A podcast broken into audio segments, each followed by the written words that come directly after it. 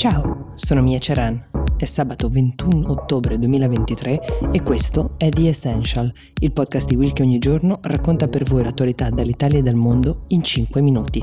Oggi, come ogni sabato, la selezione l'avete fatta voi.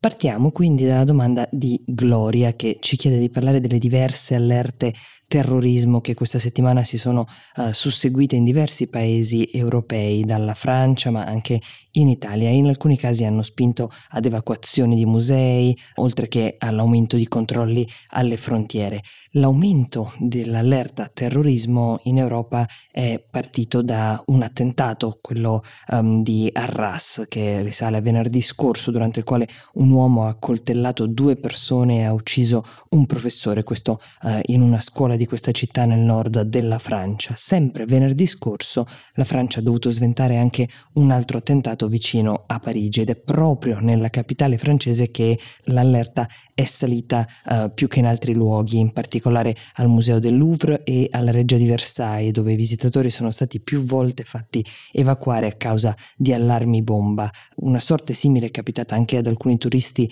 di decine di aeroporti in tutta la Francia. Centinaia di voli sono stati cancellati o ritardati a causa di questi allarmi. Come sottolineato dal ministro dei trasporti francese, alcuni di questi allarmi sembrano essere stati il frutto di scherzi di cattivo gusto, ma Nonostante questo la Francia ha alzato l'allerta sugli attentati a livello più alto eh, del previsto. L'altro grande attentato è avvenuto questa settimana a Bruxelles, ve ne abbiamo parlato in una scorsa puntata, un uomo di origini tunisine ha ucciso due tifosi di calcio svedesi. Non è ancora completamente chiaro se entrambi questi uh, attentati e anche l'aumento diciamo delle minacce sia legato direttamente al conflitto esploso in questi giorni tra Israele e Hamas. Non sono chiari i moventi degli attentati né della scuola di Arras né di Bruxelles, ma molti stati europei hanno deciso anche di alzare i controlli alle frontiere, sospendendo di fatto quella libera circolazione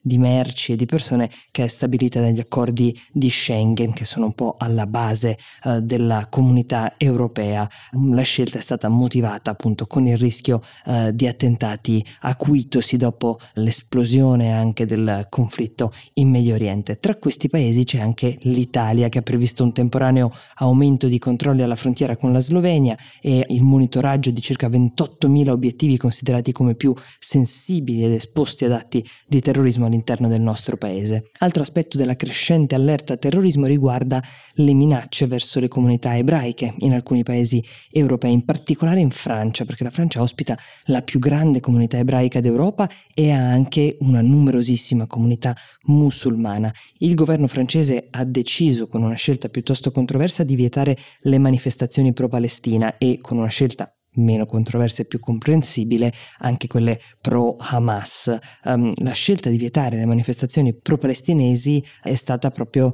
uh, motivata con il fatto che potessero mettere in pericolo la comunità ebraica francese. Secondo il ministro degli interni, a partire dall'inizio del conflitto tra Israele e Hamas, sono state registrate in Francia 189 minacce e 65 arresti per commenti o atti antisemiti in tutto il paese e ci sono stati dei recenti episodi di antisemitismo anche nel Regno Unito, in Germania e in Italia, dove gli edifici di alcune città sono stati imbrattati con slogan antisemiti, una serie di atti di odio che hanno spinto le autorità di diversi paesi a rafforzare la sicurezza nelle sinagoghe, nelle scuole e in altre istituzioni ebraiche.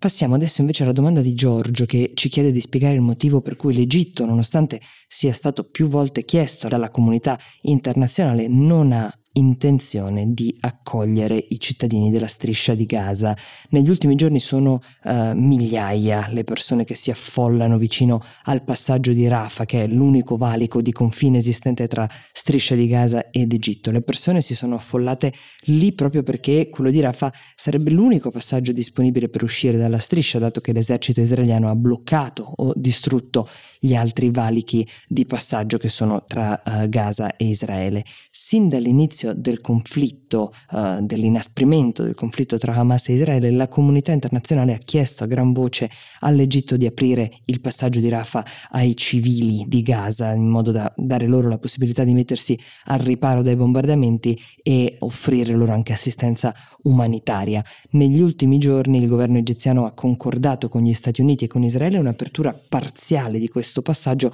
per far entrare nella striscia alcuni aiuti umanitari, ma nonostante questo il governo egiziano ha più volte sottolineato che non ha nessuna intenzione di ospitare profughi di Gaza nel proprio paese, lo ha fatto adducendo una serie di ragioni. Tra queste c'è una ragione che è pratica, cioè il paese non ha i mezzi necessari per mettere in piedi un sistema di accoglienza che eh, gestisca un arrivo eh, dei profughi di Gaza, vive anche una crisi economica drammatica. La seconda ragione è geografica, cioè la striscia di Gaza confina con la penisola del Sinai, che è un'area semidesertica, praticamente priva di infrastrutture, che negli anni scorsi è stata resa molto instabile politicamente dalla presenza di gruppi gruppi jihadisti affiliati all'ISIS. L'Egitto teme che insieme ai civili di Gaza possano entrare anche dei miliziani di Hamas, rendendo la situazione del Sinai ancora più complicata. L'Egitto, come vi dicevo, è in una grave crisi economica che è segnata da alti tassi